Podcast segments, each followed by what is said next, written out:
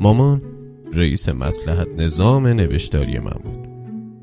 بی اقراق تا امروز هرچی نوشتم از هیئت نظارت اون در اومده. در واقع اون مجوز میده مطلبی رو باز نش کنم یا نه. عید پارسال بهاریه ای نوشتم که چاپ نشد. یعنی مامان اجازه چاپ اون رو نداد.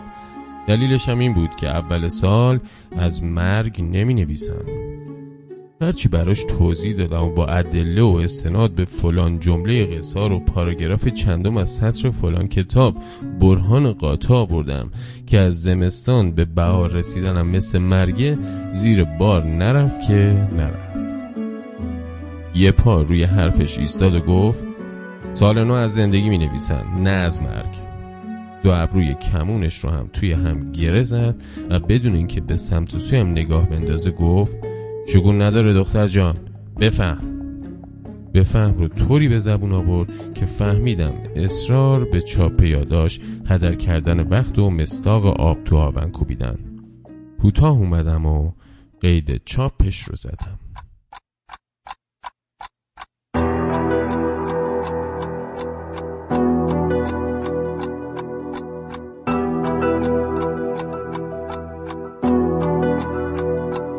عاشق اینم که همش به ساعتم نگاه کنم. قلبم و بیقرار تو لحظه رو چشم را کنم. برای این که برسی فقط خدا خدا کنم. من که دارم حس می‌کنم خودم و تو ثانیه هات دلم برات تنگ شده بود. واسه خودت واسه هوات واسه یه ذره دیدنت حتی واسه صدای پات. خیلی زیاد دوست دارم دوست دارم. بیشتر از هر چیزی که هست زمستونم دوست داره. چون سر راه تو نبست با نفسات حس می‌کنم حس می‌کنم وقت نفس کشیدنه. قلبمو می‌ذارم وسط. این سفره عید منه.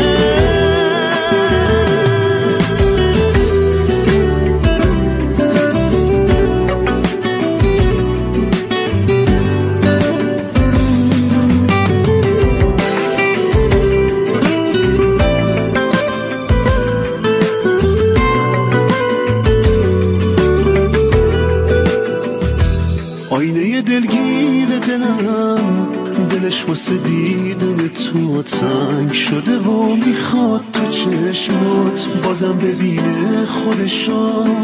هرچی که دورو برمه به من داره میگه میای خاطر انگیزه که تو چند ثانیه دیگه میای. خیلی زیاد دوست دارم دوست دارم. بیشتر از هر چیزی که هست زمستونم دوست چون سر راه تو نبست با نفسات حس می‌کنم حس می‌کنم وقت نفس کشیدنه قلبمو می‌ذارم وسط. این سفره عید منه.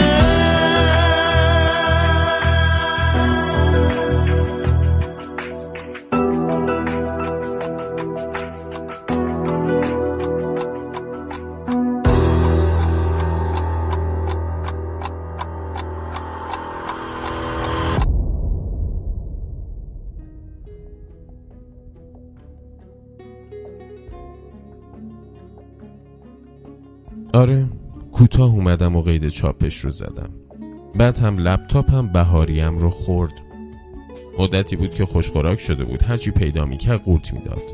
داستان یادداشت دست نوشته و دل نوشته حتی به کپشن های دو سه خطی اینستاگرامم هم, هم رحم نمی‌کرد هرچی دستش میومد یه لقمه چربش می‌کرد.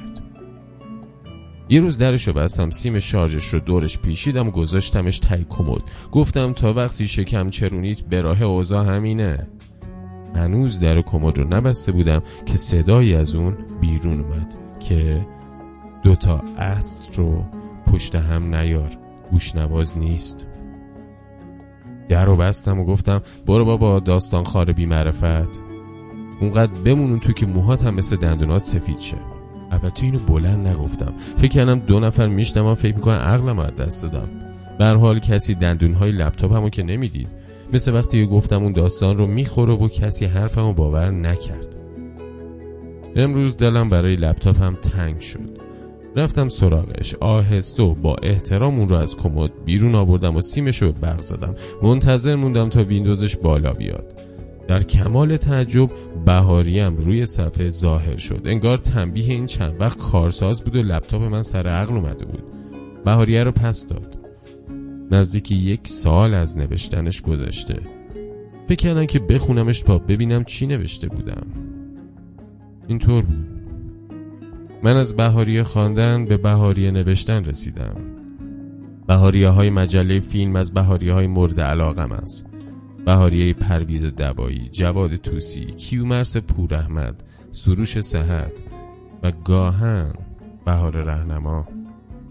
یادم هست سال 85 تیتر بهاریه بهاره رهنما این بود. دوست دارم در کازابلانکا بمیرم.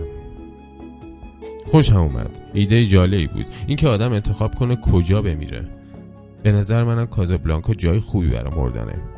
هرچند پارسال حتی برای گردش هم به من ویزا ندادن برای مردن رو دیگه نمی‌دونم.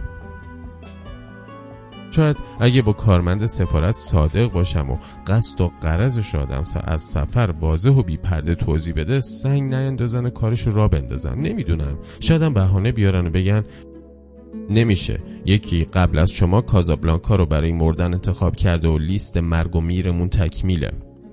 شایدم بپرسه مگه همونجا تو کشور خودتون جا نیست که می‌خوایم بیاین تو کشور ما بمیرید؟ حتی اگه قسمتمون مصاحبه با یک کارمند بیحسلم باشه شاید یه عجب گیری افتادیم ما هم زیر لب بگی و سرش رو چند بار به علامت اینکه گیره چه آدم بیعقلی افتاده تکون بده. بعد من چیکار کنم؟ مطمئنا کوتاه نمیام و یه جای دیگر رو برای مردن انتخاب می‌کنم. شاید برم هند. حتما هند رو برای مردن انتخاب می‌کنم. راستش همیشه دلم می‌خواست دو جای دنیا رو ببینم. یکی کاخ سفید آمریکا دیگری هم تاج محل هندوستان. کاخ سفید که دیدم تازه دوزاری مفتاد اون چه سالها آرزوی دیدنشو داشتم کنگره آمریکا بود نه کاخ سفید. حالا تاج محل شاید روزی روزگاری حتی برای مردن.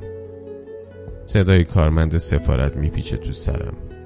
مگه همونجا تو کشور خودتون جا نیست که می‌خوایم بیاین تو کشور ما بمیرید؟ بعد هم گرمه های توی هم رفته مامانو پی اون حرفش که اول سال حرف مرگ و میر نمی‌زنن. شگون نداره. در لپتاپ رو میبندم و فکر می‌کنم کاش بهاریه رو این لپتاپ پس ندادیم.